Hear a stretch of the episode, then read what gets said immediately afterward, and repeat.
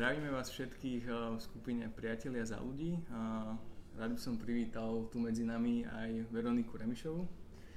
Dobrý deň, ahoj Jakub, veľmi pekne vás vítam a ďakujem, že nás sledujete a ďakujem, že vôbec ste v tej našej skupine za ľudí a aj takýmto spôsobom nás podporujete. Nachádzame sa knižnici v Národnej rady, Rade Slovenskej republiky a ako sme avizovali, budeme sa teraz tak neformálne rozprávať o tom, čo zaujíma aj vás a o tom, aby sme sa spoznali aj po inej stránke ako len po takej formálnej. Nás veľmi teší, že za tri týždne, odkedy sme tú skupinu Priatelia za ľudí vytvorili, tak sa vás pridalo viac ako 3000. Naozaj, že 3000 z vás chce byť blízko tej strane za ľudí, chce, chce pomáhať a diskutovať a to je pre nás veľmi podstatné a dôležité a my chceme, aby ste sa aj vycítili, že ste pre nás dôležití a chceme s vami komunikovať či už takýmto spôsobom, alebo sa aj stretávať a, a všetko možné. Tak ja by som a, sa ten návod spýtal, že aké si mala leto, keď máme september už? Leto bolo také pracovné, lebo vlastne strana za ľudí pripravovala program intenzívne, mali sme 16, ale myslím, že potom to bolo aj viac tých pracovných skupín, viac ako 100 odborníkov. Intenzívne sme robili na programe a potom sme chodili po regiónoch. Varili sme guláš, halušky celkom dobre sme uvarili. A s mnohými z vás sme sa stretli na Poľane. Myslím, že to bol super výstup a bola som veľmi rada, že som tam viacerých z vás stretla. A ty si vlastne na, na Polane mala aj nejaké zranenie, ak som, ak som dobre videl. Áno, mám problém s kolenami, dlho s kolenom, dlhodobo, tak uh, nevyšla som hore na Polianu, ale tak uh, dole som robila stráž v základnom tábore. Tak, tak pozbudzovala ostatných. Uh, začneme takými menej formálnymi otázkami. Uh, Marek Hrubčo sa pýta, že aký je tvoj obľúbený herec alebo herečka? Hm. No ja som taká stará škola, ja mám rada tie staré filmy, Paul Newman, Robert Redford, alebo potom hercov. Slovenských hercov asi mám rada všetkých, najmä tých divadelných. A keď to porovnám s hercami v zahraničí, najmä teda tú divadelnú scénu u nás, tak si myslím, že máme mm, v tej našej divadelnej scéne také veľké kultúrne dedičstvo. Takže tu doma všetkých a z tých filmových, no, stará škola. Je nejaká divadelná hra, ktorú by si odporúčila? Mm, teraz boli také veľmi zaujímavé predstavenia Bratia Karamazovci alebo Vojna a mier v divadle. Veľmi dobré predstavenia. Takisto boli aj uh, Beatles Go Baroque. Mm-hmm. V, tiež to bol zase uh, balet moderný. No a z koncertov budú teraz keď už hovoríme o tom umení, tak ja mám rada klasickú hudbu, tak teraz sú v Bratislave budú bratislavské hudobné slávnosti. Mm-hmm. Bude to dokonca Viedenská filharmonia, čo bude veľký zážitok. Perfektné. Chystáš sa? Chystám sa, hej. Na poslednú chvíľu, posledný listok som kúpila, mm-hmm. ktorý ostal, tak uh, pôjdem. Super. A Marek sa ďalej pýta na obľúbenú knihu. Obľúbenú knihu takých je asi viac, že keď som tak veľmi, veľmi unavená, tak čítam detektívky. To berem tak za radom, že keď si vyberiem nejakého autora, tak už idem úplne všetky knihy Agatha Christie, Conan Doyle, Connelly, no proste všetko. Keď som, keď som ešte tak, že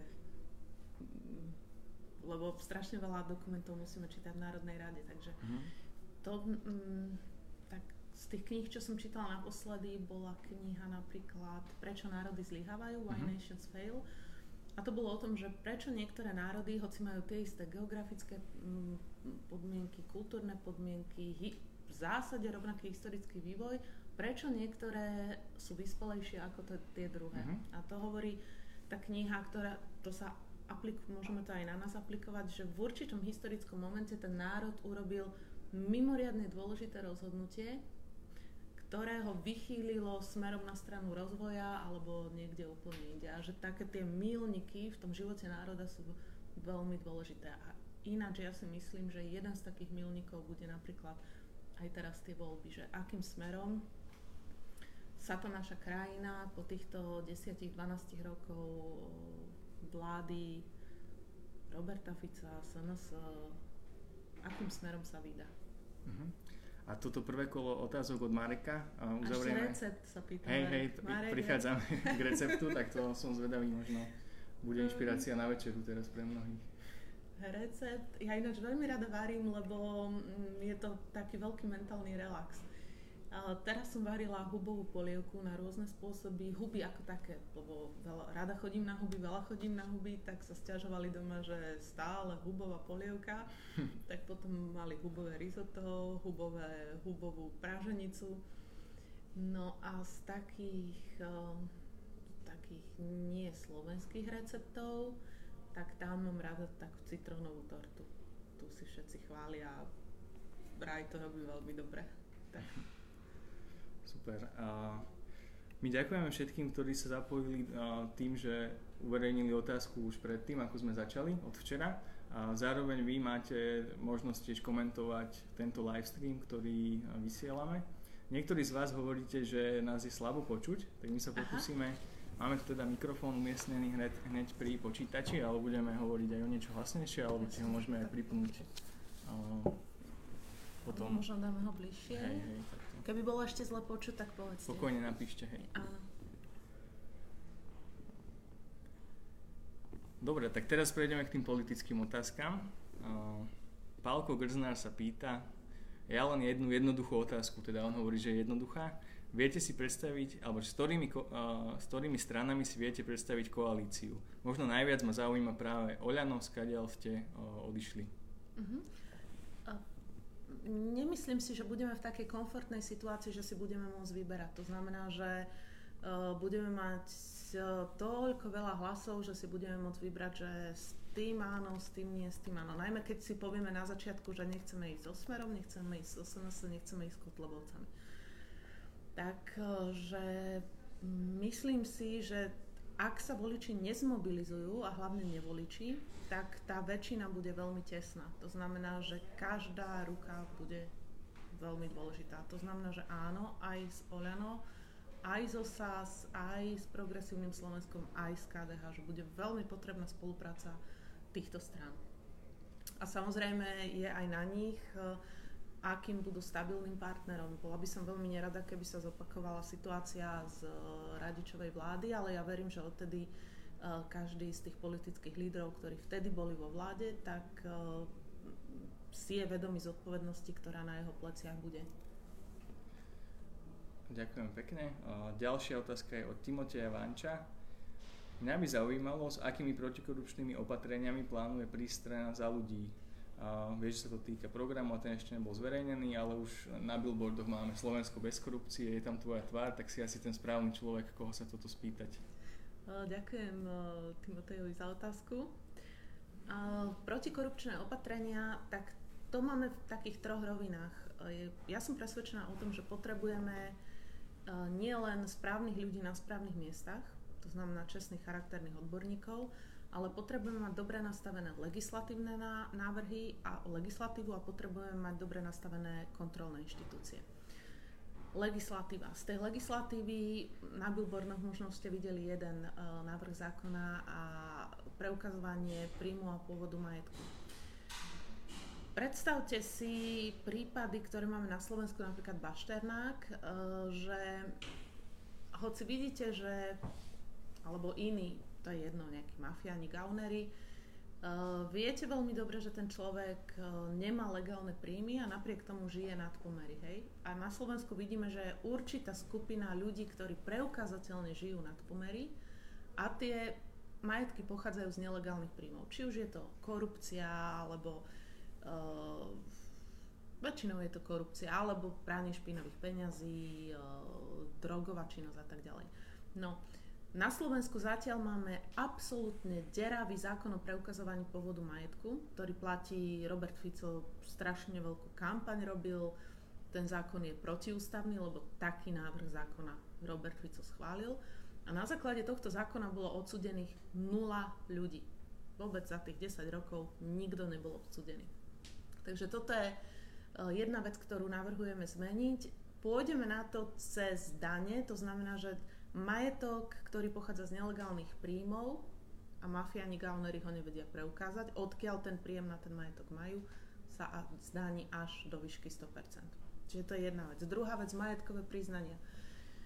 Hlavne u politikov vidíte, že uh, to súvisí aj s tým preukazovaním majetku, že majú napísaný majetok na biele kone a sú to ľudia, ktorí v politike zázračne bohatnú.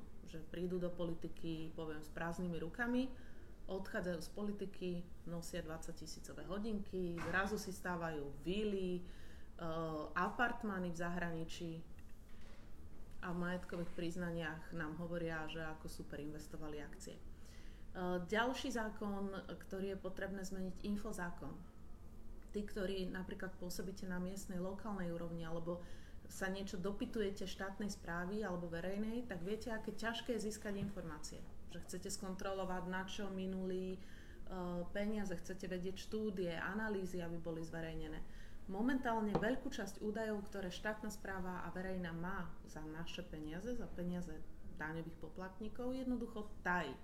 Tají napríklad po, uh, za čo, ako, akým spôsobom vykupovala pozemky podielnicami. Viete, že to bol zdroj obrovských kšeftov. Uh, tají niektoré analýzy Takže potrebujeme zmeniť, aby všetko, čo je urobené za štátne verejné peniaze, aby, aby to bolo zverejňované. Um, ďalšie opatrenie, boj proti korupcii, hmotná zodpovednosť. Nemôžeme predsa, keď spravíte vy nejakú chybu, okamžite za to nesete následky, hej?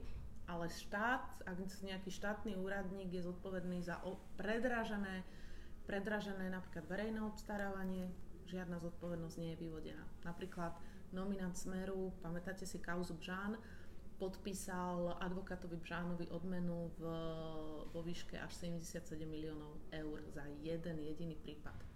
Nominant Smeru nemal z toho žiadny postih, odišiel zo štátneho podniku a ešte odišiel so zlatým padakom. Takže takto to nemôže fungovať. Štátne podniky do štátnych podnikov e, navrhujeme, že sa tam musia dosadzovať odborníci namiesto našich ľudí. Do dozorných rád, do predstavenstiev, pretože často tie štátne podniky sa používajú ako také odkladisko, keď chcete uh, niekomu, ja neviem, upratať nejakého politického kamaráta, tak ho šupnete do, do štátneho podniku. No, toto sú legislatívne opatrenia a kontrolné inštitúcie. Je veľmi dôležité, že keď je ten výkon exekutívy, aby sme tu mali nezávislé kontrolné inštitúcie, ktoré budú kontrolovať, či verejné peniaze sa použili dobre. To je napríklad Najvyšší kontrolný úrad, Úrad pre verejné obstarávanie, protimonopolný úrad. Tam navrhujeme posilnenie kontrolných inštitúcií, posilnenie nezávislosti, e, zmenu voľby e, šéfov, aby tá kontrola skutočne bola nezávislá a efektívna. A ešte by som mohla rozprávať ináč aj dve hodiny, ale vidím vidno, tu ďalších to je, Vidno, že to je tvoja téma a myslím si, že Timotej bude veľmi spokojný za túto odpoveď. Spomínala si tých našich ľudí, tak už rovno v tej otázke si, teda v tej odpovedi si zodpovedala aj otázku od Davida Staruchu, Starucha ohľadom Bašternáka. Tak skúsime prejsť na otázku od Mateja Barloka, je reálne možné, aby Fico alebo Kaliňák jedného dňa skončili v base? Ja si myslím, že ak sa im podarí preukázať uh, porušenie zákona alebo nejaké uh, porušenie zákona, tak áno, je reálne, aby za to nesli zodpovednosť, aj trestoprávnu zodpovednosť.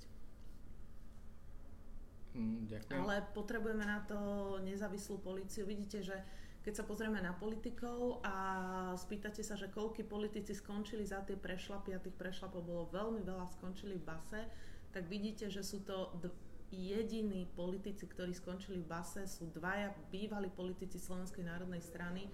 Aj to trvalo 10 rokov.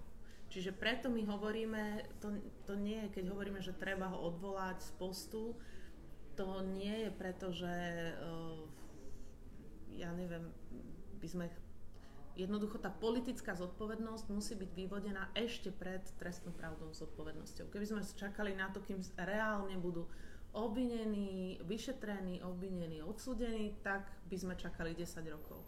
Čiže tá politická zodpovednosť musí byť vyvodená okamžite a áno, potom nech si robia tie orgány činné v trestnom konaní svoju robotu. Ak treba, tak za tie pochybenia aj do basy. Otázka od Mariana Ruňanina. Aký je názor pani Remišovej na protischránkový zákon? Chceli by ho rozšíriť alebo zmeniť? Neuž- neuvažovali by ste nad zverejnením registra konečných užívateľov výhod firiem v prípade osôb, ktoré sú v štátnej správe? Ja si myslím, že ten protischránkový zákon bol dobrým krokom. E, pomohol napríklad, sme sa dozvedeli, konečných užívateľov e, výhod v mnohých prípadoch, kde e, boli zakrytí, kde boli utajení. Napríklad je to pri, čo sa týka Bratislavskej vodárenskej spoločnosti, jej cerskej spoločnosti, kde sa dlho nevedelo, alebo takto hovorilo sa, teraz je to známe, komu teda skutočne patrí. To isté uh, sa týkalo, teraz beží tá kauza záchranky. Um, v predchádzajúcich rokoch veľkú časť tých staníc mala firma Falk a špekulovalo sa, polovicu mala dánska firma, polovicu mala schránka, myslím, že novozelandská, dlho sa špekulovalo, komu to patrí. Radšej sa nechali vymazať, ako by museli priznať toho Eh, konečného užívateľa výhod. Čiže ja si myslím, že je to dobré opatrenie. A čo sa týka rozšírenia, áno, jeden prípad, eh, teraz sa ním práve zaoberám, napríklad eh, bývalý nominant Smeru v štátnom podniku sa neobjavuje v protischránkovom registri, lebo tam sa objavujete až keď kontrolujete viac ako 25% hej, akcií napríklad. A on to má podelené s manželkou, ona vlastní polovicu, on vlastní polovicu, čiže sa neobjaví v tom protischránkovom registri. Tak ja si myslím, že by sa to malo vzťahovať aj na rodinných príslušníkov. To znamená, že keď, polovi, keď 15% vlastní manželka a vy vlastníte 10%, tak v tom registri by sa to malo posudzovať ako rodinná jednotka. Um, a mám aj ďalšie zmeny, malo by to byť prísnejšie, čo sa týka verejných funkcionárov a politikov minimálne by to malo byť prísnejšie po nejakú dobu, dajme tomu 5 rokov potom, ako odišli z danej funkcie. Lebo samozrejme e, sú to rizikovejšie osoby a jednoducho tie štandardy by mali byť, mali byť vyššie. Ale čo si myslím, že by bolo dobré v prípade protischránkového zákona, a ja si myslím, že Slovensko by sa na, malo usilovať na európskej úrovni aby takýto register vznikol na celoeurópskej úrovni. Minimálne e, v štátoch Európskej únie, aby bol verejný. Ono ten register je, ale je neverejný. A ja si myslím, že na úrovni Európskej únie by register mal byť verejný. Ďakujem. Dnes si na Facebooku zverejňovala, že ideš vypovedať na políciu. Na úrad inšpek- eh, na, inšpek- na inšpekciu, policajnú inšpekciu. Na policajnú inšpekciu. Tak otázka od Mariana znie, že ako dopadla tá dnešná výpoveď na nie policii, ale policajnej inšpekcii. Uh, pán vyšetrovateľ bol veľmi ústretový. Uh, prešli, sme si, prešli sme si podania a niektorými vecami sa policajná inšpekcia už zaoberá a ja pevne verím, že tá korupcia v radoch policie bude vyšetrená a náležite, náležite potrestaná, lebo je to veľmi dôležité, ak chceme, aby policia fungovala, tak nemôžeme predsa mať policiu infiltrovanú rôznymi to tak, závadovými osobami. Uh-huh. A môžeš objasniť ľuďom, že kvôli čomu si tam bola, že kvôli čomu ťa zavolali? Uh, ak si pamätáte, tak v poslednej dobe vyšli najavo informácie ohľadom vysokých, eh, vysokých policajných funkcionárov, ako aj bývalých vyšetrovateľov, ktorí vyšetrovali Kočnarové kauzy. Eh, takisto v prípade lustrácie novinárov Jana Kuciaka, kde v správach Tréme Kočner píše Bodorovi zabezpeč mi lustráciu toho a toho. To znamená, že tie tretie osoby, Kočner Bodor, museli mať nejakých styčných ľudí v policajnom zbore, ktoré im lustrácie občanov eh, na takýto pokyn zabezpečovali. Čo je podľa môjho názoru nepriateľné. Robili to novinárom, 25 novinárom, lustrovali ich rodiny, lustrovali ich eh, deti. Keď lustrovali novinárov, môžu akýmkoľvek spôsobom lustrovať aj osoby, ktoré sa stali nepohodlné z nejakého dôvodu. A jednoducho takéto praktiky sa nemôžu v policii tolerovať. To boli také tie známe pavúky, kde v strede bolo, bola fotka toho daného novinára a tam deti, prepojenia manžel, na jeho deti. rodičia, auto, aká má, akú má značku auta, všetko. Teraz sa vraciame späť ku kampani, k strane za ľudí. Pani Zuzana, Zuzana Týmková sa pýta, že či za ľudí pôjde aj do regiónov a miest, kde líšky dávajú dobrú noc, kde nikto nechodí, iba harabín a jemu podobný. A má na mysli napríklad východ Slovenska, tie najťažšie kúty na Kisuciach, Lazy a podobne. To by bolo nielen potrebné, ale aj hrdinské. Pôjdete? Ja som bola. Spojila som príjemné s užitočným. Bola som asi tam, kde líšky dávajú spať dobrú noc. No, snina Um, Poloniny som navštívila pri tej príležitosti, uh, tie malé obce s krásnymi kostolikmi a má pravdu Zuzana, že to bolo veľmi poučné pre mňa. Že tie problémy boli úplne iné, ako sú napríklad v Bratislave alebo vo veľkých mestách. Uh, obce často, ináč nádherne tam je. To je jeden kraj, ktorý má obrovský potenciál, ale obce sú často vyľudnené, um, mladí ľudia odtiaľ odchádzajú, takmer každá rodina má niekoho za, v zahraničí, ak vidíte obnovený penzión, chalupu, tak viete, že to je z peňazí céry, syna, ktorý odišiel do zahraničia. A teraz otázka je, ako pritiahnuť uh, tento naše deti, ale aj opatrovateľky, otcov rodín, ako ich pritiahnuť zase naspäť na Slovensko, aby tu bolo dostatok kvalitnej práce. A Kisuce, tam sa mi zdá, ale neviem vám teraz hlavy presne povedať, ale určite to budeme mať aj Jakub to dá do skupiny. Uh, budeme váriť guláš alebo mhm. niečo. Myslím, že guláš pôjdeme variť. No. Teraz niekedy. Ale som zabudla dátum. Takže aj na Kisuciach budeme, áno. Zverejníme to do skupiny a ak by ste chceli pomôcť, povedzme pri tom varení alebo, alebo len tak sa stretnúť, tak pokojne môžete. A ja by som iba doplnil, eh, že my sa pomaly každý deň na centrále rozprávame o tom, že akým spôsobom byť, eh, byť eh, viditeľný a aj sa rozprávať s tými ľuďmi priamo v regiónoch. Možno ste zachytili, že chodila dodávka, ktorá chodila primárne po okresných mestách, ale zastavovali sa aj v malých dedinkách, rozprávali sa s ľuďmi, boli sme tam, boli tam aj mnohé osobnosti e, zo strany. A teraz plánujeme, e, že čo ďalej a chceme, teda v tejto chvíli sa buduje aj sieť e, ľudí v jednotlivých okresoch, ktorí budú v štruktúrach strany, ale zároveň aj vďaka, aj vďaka tejto skupine Priatelia za ľudí chceme začať sieťovať ľudí ochotných pomôcť a možno aj zorganizovať niečo u nich doma, kam môžeme kľudne prísť, pomôcť tam s niečím alebo rozprávať sa s tými ľuďmi, prísť možno na nejaké varenie gulášu.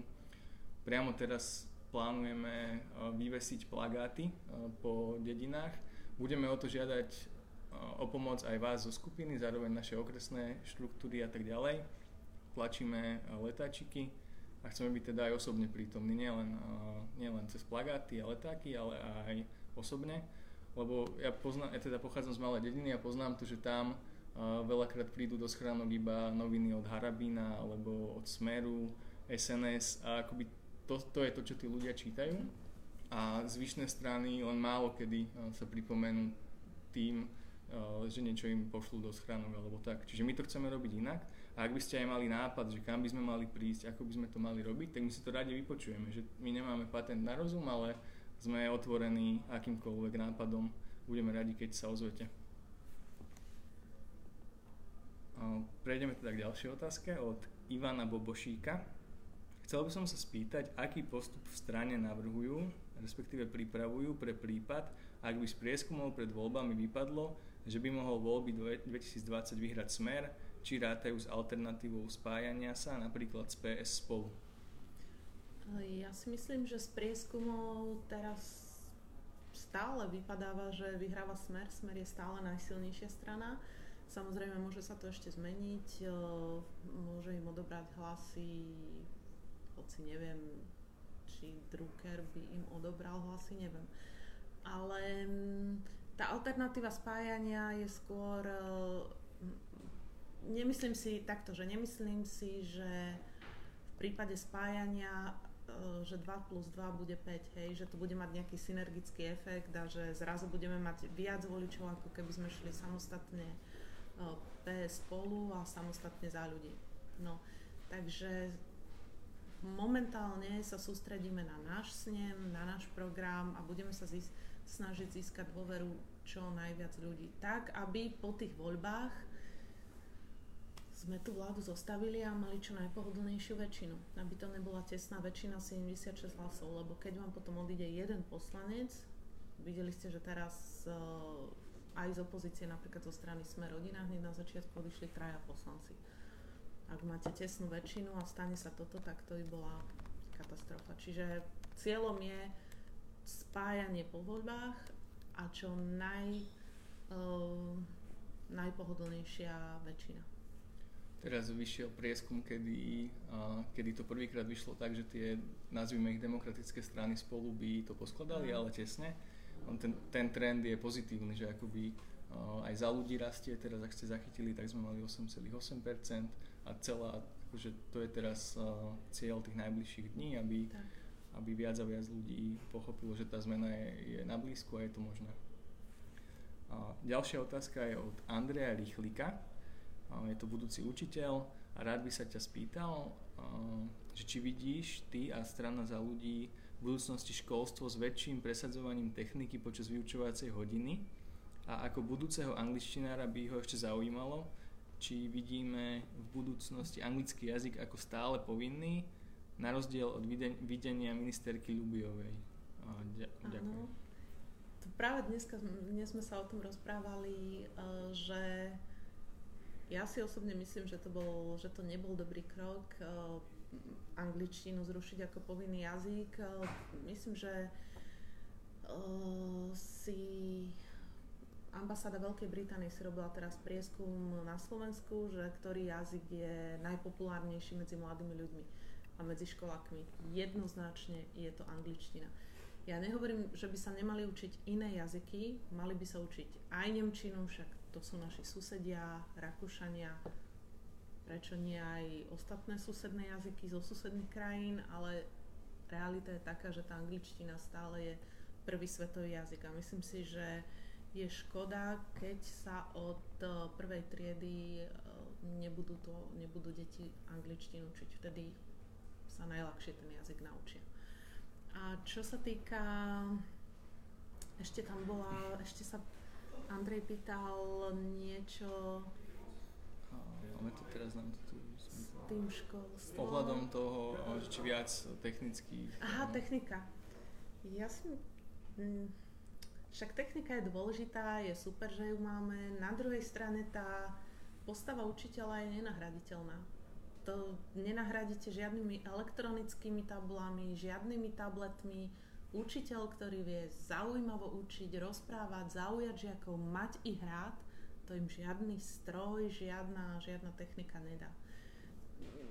Nehovorím, že si tým nemáme pomôcť, ale zároveň nemám rada tie trendy, ktoré hovoria, že tablety, elektronické tabule, viac techniky v školách, že nám vyrieši všetky problémy na svete a zrazu naše deti budú oveľa múdrejšie. Nie je to pravda. Keď sme pri tej škole a teraz začínal školský rok, ty máš doma nejakých školákov? Mám školačika, prvý, prváčika, tak prežívam s ním každý deň, už sa pýtam, čo sa učili, pozerám šlabikára. Veru musím povedať, že tie stiažnosti učiteľov na začiatku školského roka, ale aj minulý rok sa stiažovali, že sú nekvalitné učebnice. Možno som už len príliš stará, ale ja keď som si pozrela jeho šlabikár, tak som si hovorila, že tie naše klasické šlabikáre pred 30 x rokmi, eh, že boli oveľa praktickejšie a lepšie. Že teraz je to všetko snaha, aby to bolo také moderné, tam vyfarbujú, neviem. A to isté sa týka aj učebníc matematiky matematiky. Na to sa učitelia tiež stiažovali, že niektoré učebnice sú veľmi zlé a nekvalitné. Takže teraz to už mám aj doma a už to aj pozorne sledujem. A dávam teda tým učiteľom za pravdu. Otázka z úplne iného súdka. skôr taká zo zahraničia. Čiže Radovan Grego sa teraz v live chate pýta, že ako to vidíte s problematikou migrantov? Budete pre povinné kvóty? Ja si myslím, že nikto nebude pre povinné kvóty. Povinné kvóty sú minulosťou, aj keď Taliansko, s ktorým nepochopiteľných dôvodov sa kamaráti strana Sme rodina, pán Salvini presadzuje povinné, on to nenazýva kvóty, ale povinné prerozdelenie migrantov. Ale myslím, že tie povinné kvóty sa aj na európskej úrovni ukázali ako neefektívne riešenie. Dana Starinská sa pýta, že či v programe za ľudí budeme riešiť aj skutočnosť ohľadom Slovákom, ktorí žijú v zahraničí, napríklad aj pani Starinská žije v zahraničí. Konkrétne má, konkrétne má na mysli, či vzniknú nejaké opatrenia, či už sa to týka umožnenia voliť priamo zo zahraničia a či by strana mala tiež v prioritách, alebo či bude mať v prioritách motivovanie týchto Slovákov k návratu. A celkovo sa tá otázka týka nás všetkých odidencov, čo je katastrofálny dôsledok všetkých vlád na čele so Smerom. Presne tak. Uh, áno, budeme to mať v programe. Stará sa o to človek, ktorý sám je navrátilcom. Uh, dlhé roky pôsobil v zahraničí, Spojených štátov, vo Švajčiarsku, všade inde vo svete. No a sám vidí, ako aj sa dlho rozhodoval, že či sa vráti, vrátil sa, znovu odišiel, zase vrátil. Nebolo to ľahké po toľkých rokoch sa vrátiť, takže je to človek, ktorý tú problematiku pozná a pripravujeme, ten program predstavíme až v septembri, ale určite tam bude rozšírenie možnosti volieb aj pre ostatné voľby zo zahraničia, zjednodušenie, e, ale takisto aj podporné opatrenia, napríklad podpora táborov e, letných pre deti, aby už v prípade, že e, Slováci žijúci v zahraničí majú rodiny, majú deti, tak aby nestratili kontakt, tak e, jednak tábory, potom pre ľudí, ktorí, našich Slovákov, ktorí by chceli sa vrátiť a podnikať tu doma, chceme spraviť taký one-stop, e, kde by boli všetky informácie jednak validácia diplomov, možnosti podnikania, pomoc, konkrétne kontakty. A tá grantová schéma pre vedcov sa ukázala ako veľmi neefektívna, lebo sa vrátilo myslím, že len 5, 5 ľudí zo zahraničia. Čiže peniaze nie sú primárny záujem pri navrate zo zahraničia, ale je to, že dobre fungujúce prostredie bez korupcie, s dobrými službami, ktoré môže motivovať ľudí, aby sa vrátili. Ale určite bude to kapitola v programe, máme to a je to naša je to naša priorita, lebo tých Slovákov, hovorím, v zahraničí je veľmi veľa a tu na Slovensku nám chýbajú. A ani pre mňa nebolo ľahké po desiatich rokoch sa rozhodnúť e, vrátiť sa zo zahraničia a s manželom sme prichádzali s veľkými obavami. Ako sa začleníme, kamarátov, ja som 16 rokov som bola preč, kamarátov som nemala, ako, nikoho som nepoznala, um, nevedela som, čo budem robiť. Samozrejme, to, tie podmienky boli zahraničí tu úplne iné. Takže ten strach z pri navrate. Mohla by si nám upresniť, že kde si bola v tých 16 rokov v zahraničí? Uh, jednak som bola v Paríži a v Bruseli. A čo, čo si tam robila? Uh, v Paríži som študovala a v Bruseli som pracovala. Ďakujem. Uh, otázka v live chate od Petra Mazanca. Mimochodom, e, pán Mazanec je jeden z najaktívnejších ľudí v skupine. Ja ho vidím e, komentovať každý status, ktorý pridáme a vždy sa aj tak... Ja, áno, ďakujem mu aj za komentáre pod mojimi článkami, e, pod mojimi postami. Naozaj veľmi ďakujem, lebo ja tam mám samých nejakých asi smerákov alebo neviem koho na tej mojej facebookovej stránke, takže ja som vám veľmi, veľmi vďačná za, za také milé komentáre. Vďaka, vďaka, je to vidieť, hej. Ďakujem. Čiže otázka od neho je, že chcel by som sa opýtať, či niekto nevie podať trestné oznámenie na ohováranie, za ohováranie na blahu.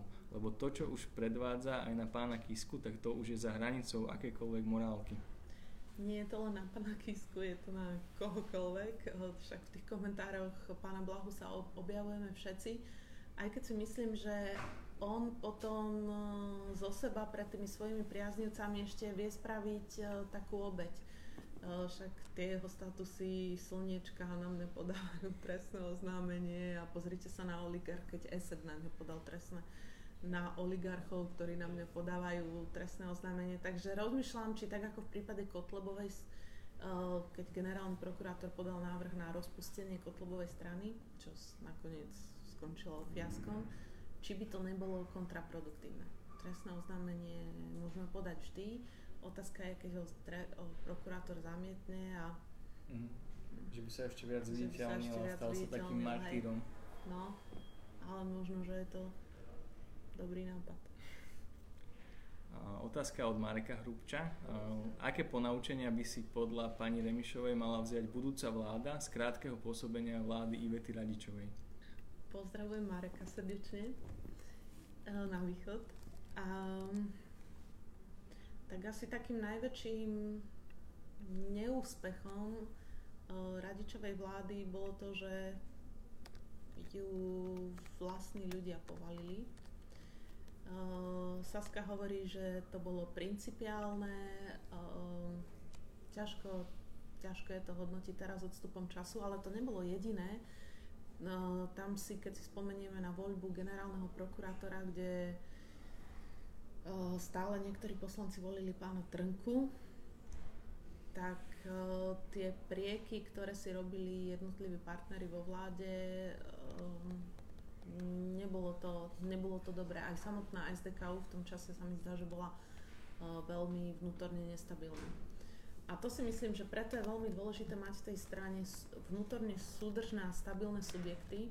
Že ke, um, viacerí ste sa ma pýtali, že prečo som odišla z Oliano, to vám potom aj zodpoviem, ale to je jeden príklad, kedy ja si myslím, že uh, tak, ako je postavené Oľano, to znamená, že má štyroch členov, nemá žiadnu podporu v regiónoch, žiadnu formálnu rozhodovaciu štruktúru, že je to tým pádom ten subjekt vo vláde môže byť veľmi nestabilný. Ja im želám, aby boli dobrým partnerom vo vláde, ale tak ako to fungovalo doteraz, tak e, je to veľmi nestabilný subjekt. Teraz v podstate v tom klube je polovica poslancov, ktorá tam bola, keď nastupovali. A je to spôsobené s tým, že je to uzavreté, nie sú členovia a nefunguje to normálnym spôsobom. No, takže to si myslím, že je veľmi dôležité, aby tie strany boli vnútorne súdržné. A to chceme aj v tej strane za ľudí mať silné regióny, e, ten prenos z dola nahor, to znamená od starostov, primátorov smerom do Národnej rady, e, konsenzuálne rozhodovanie, e, no, aby sa nestalo to, že naozaj, že budeme mať tesnú väčšinu, no a zrazu piatich poslancov si kúpi niekto iný a budú podobné problémy ako um, aj napríklad vo vláde Mikuláša Zurindu, ak sa pamätáte. Uh, ale to, že padla vláda Ivety Radičovej, si myslím, že je veľká škoda. Že to bola jedna z tých najlepších vlád. Mm. To sa stalo vlastne v roku 2012 a hneď potom prišiel Fico so 45%, ak sa nemýlim, 40%. Áno, vládol sám. Hej. Vládol sám, ale ja som presvedčená, že politickí lídry aj vzhľadom na to, čo sme si za posledných 10-15 rokov na Slovensku prežili, že tú, tú zodpovednosť, ktorá na nich leží, že si uvedomujú. A my spravíme všetko preto. A hovorím aj ten Andrej, keď tu budete mať Andreja, sa ho môžete na to spýtať, ale myslím, že on v oblasti tých medziludských vzťahov a obrusovania hrán robí veľmi veľa také neúnavné stretávanie sa, komunikovanie, eh, hľadanie konsenzu, obrusovanie hrán, mediatorstvo, že to je veľmi dobrý. Ďakujem. Máme ešte pár minút pred sebou, tak eh, prejdeme aj k otázkam od Petra Sklovského. Peter nám včera napísal asi 10, alebo neviem, možno 7-8 otázok Pozdravujem, Peter. Ďakujeme. Tak skúsime, že zaujímal by Petra tvoj názor k systému náhradného rodičovstva adopcie, pestúnstva, profesionálneho rodičovstva. Uh-huh. Súčasný systém je nedostatočný, nepodporuje, nerozširuje možnosti pre manželské páry, ochotné sa o deti postarať. Bude sa strana za ľudí zaoberať aj týmito otázkami, prípadne aj s otázkou neutešeného stavu detí v detských domovoch, ponovom v centrách pre deti a rodinu? Uh-huh. Um, nie je to takto, že Častým argumentom pre adopcie detí e, pármi rovnakého pohľavia je to, že bude im lepšie ako keď sú v detských domovoch.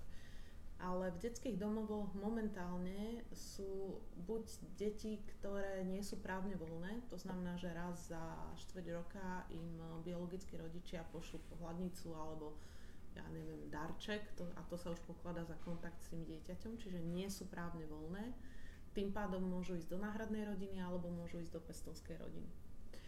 Alebo sú to deti, ktoré majú, ktoré sú veľmi ťažko adoptovateľné, majú problémy alebo zdravotné problémy, um, alebo sú staršie, prišli do detského domova ako 10-12 ročné a jednoducho je veľmi ťažké im nájsť uh, rodinu.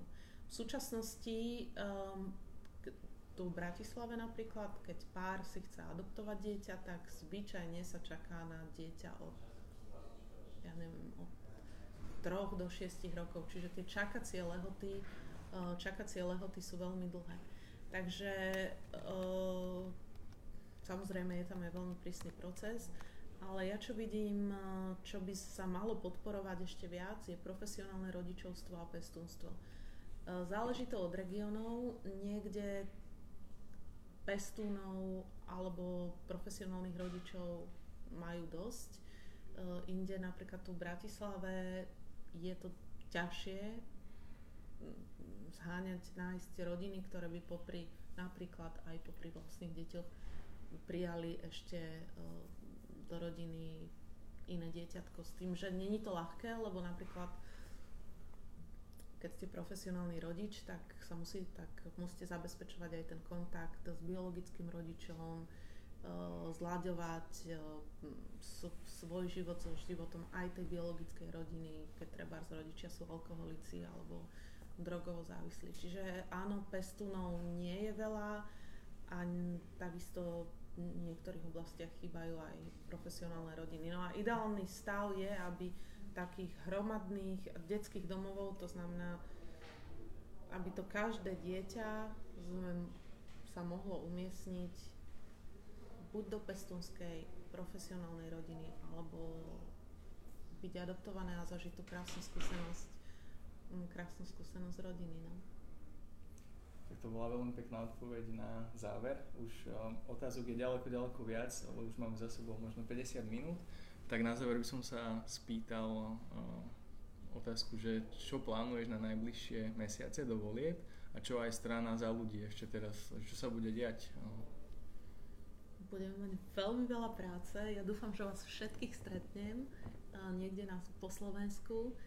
Pripravujeme snem, um, ktorý budeme mať na východe Slovenska Um, posneme, tam schválime program, vlastne schválime aj stanovy, formálne budeme mať stranu založenú a budeme sa môcť sústrediť jednak aj na stále budeme chodiť do regiónov, budeme sa stretávať e, s ľuďmi a dúfam, že vás všetkých stretnem osobne, nie len takto cez a... Facebook. Je niečo, čo by si chcela odkázať alebo vyzvať ľudí, že, lebo my to akože sami alebo úzkej skupine ľudí nedáme a v tej kampani bude treba veľa pomoci?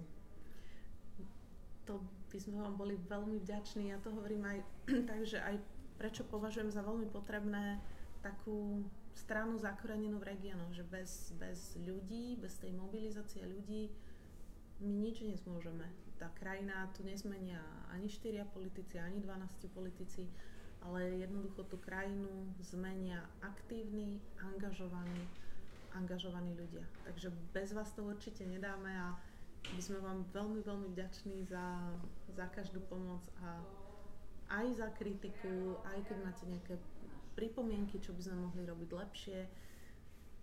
Ďakujeme moc. Ďakujeme. Ďakujeme pekne, veľmi si to vážime. Pokojne do tej skupine dávajte svoje podnety, pripomienky, pýtajte sa, ak vás niečo zaujíma. My sa to snažíme aktívne sledovať, aj odpovedať.